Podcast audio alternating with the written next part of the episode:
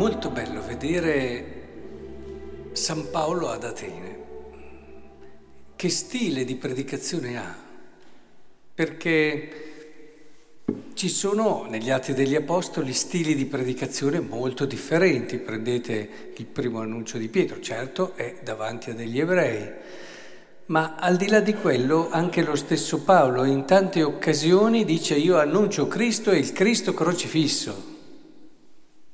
Qua non se ne parla di Gesù, avete notato. E, ed è bello perché si coglie come Paolo capisca dov'è. È nel regno della filosofia.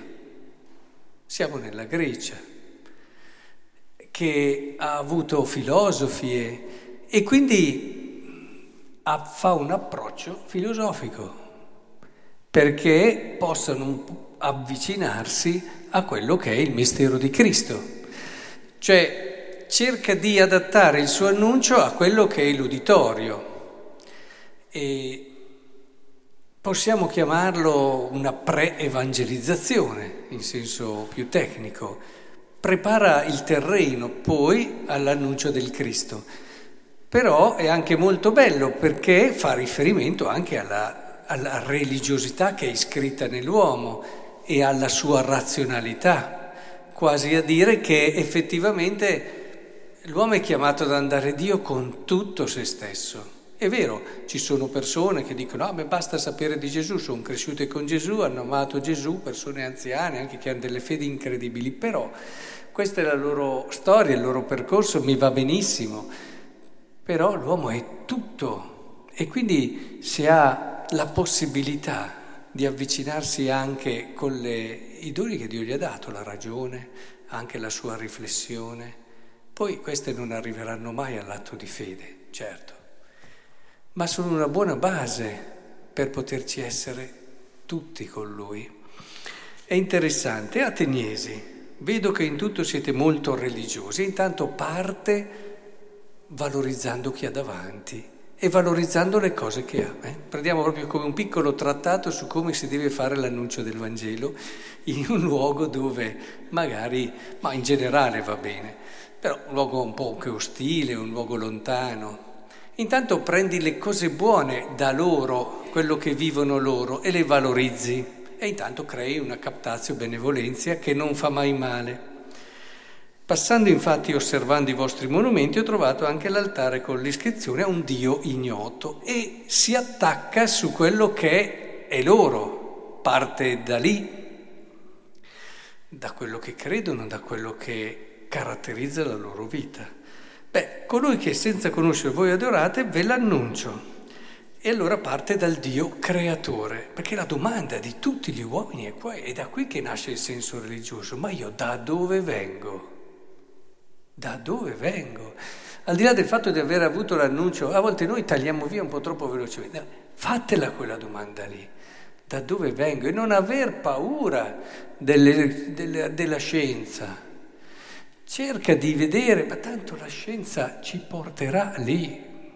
E poi devi accoglierla la sfida, quella sfida che la scienza... Guarda che la scienza è arrivata al massimo al Big Bang, ma il Big Bang chi gliel'ha messi lì? Ciò che ha generato questa esplosione. Arriva non alla fine, non è intellettualmente onesto chi pretende di far iniziare tutto da un Big Bang, perché Big Bang non può essere, se il nulla è nulla, se c'è qualcosa che genera il Big Bang è chiaro che non è nulla. Dal nulla non può venire nulla, quindi rigorosamente ragionando in modo filosofico, tu anche scientificamente devi dire, eh, oh, andando indietro, andando indietro, andando indietro, noi da dove veniamo? Ci vuole qualcosa che vive per se stesso.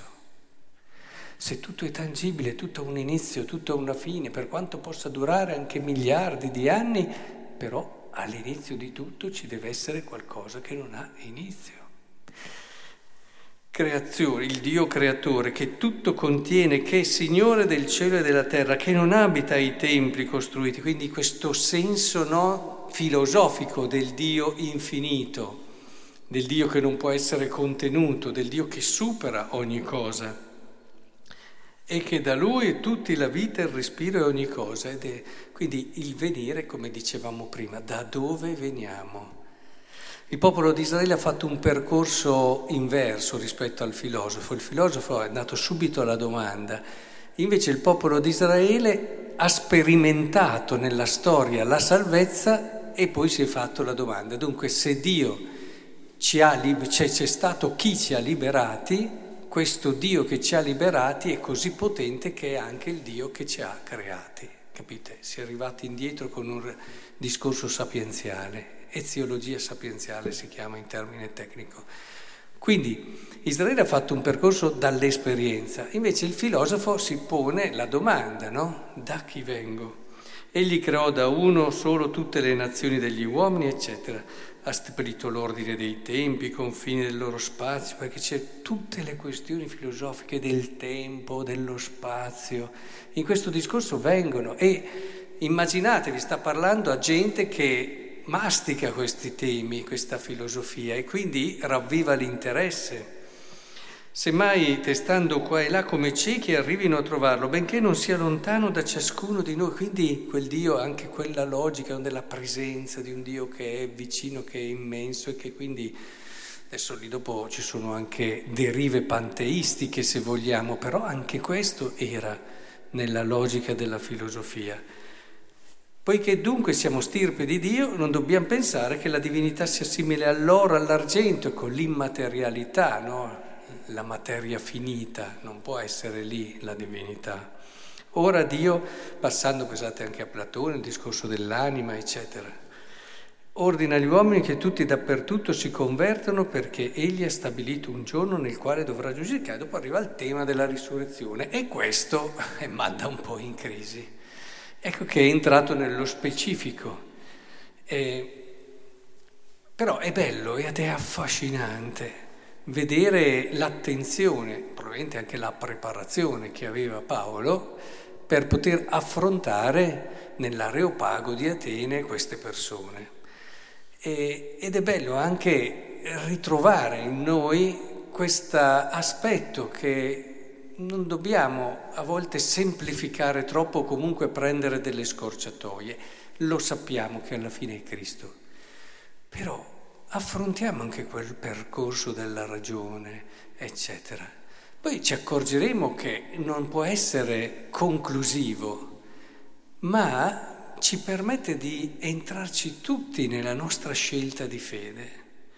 Anzi, ci fa ancora valorizzare di più Cristo come il culmine, come colui che davvero può in un qualche modo essere il punto di convergenza di tutte quelle che sono le riflessioni di questo tipo circa l'esistenza, l'origine e il senso e il fine.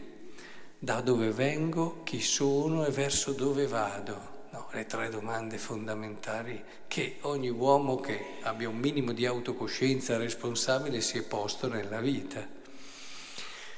Ecco, in questo senso allora Così oggi ci stava vedendo un po'. Poi è interessante vedere come questi qui vanno insomma, in crisi dinanzi al tema della risurrezione, però alcuni, Dionigi, membro dell'Areopago, una donna di nome Damaris, Damaris e altri con loro, eh, si uniscono a Paolo. Sì, la raccolta non è stata come quella di Pietro, che se ne sono convertiti 3.000 con un solo discorso, però era un altro tipo di situazione.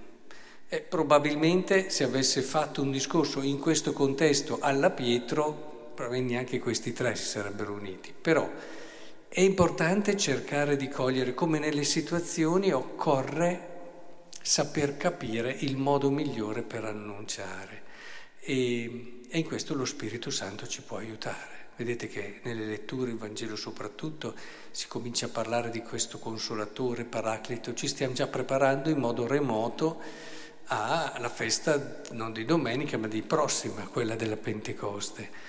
E, e, quindi credo che sia importante invocare lo Spirito per capire come posso annunciare il Vangelo in questo contesto. Non saranno tutti uguali i contesti dove andrete, no? Quindi ci saranno contesti dove magari dovrete avere delle attenzioni di un certo tipo, altri dove magari richiedono invece un annuncio cherigmatico, deciso, senza tante... Ecco, avere questa flessibilità, apertura, capacità di ascolto dello spirito, credo che sia tipico, tipico di un cristiano maturo.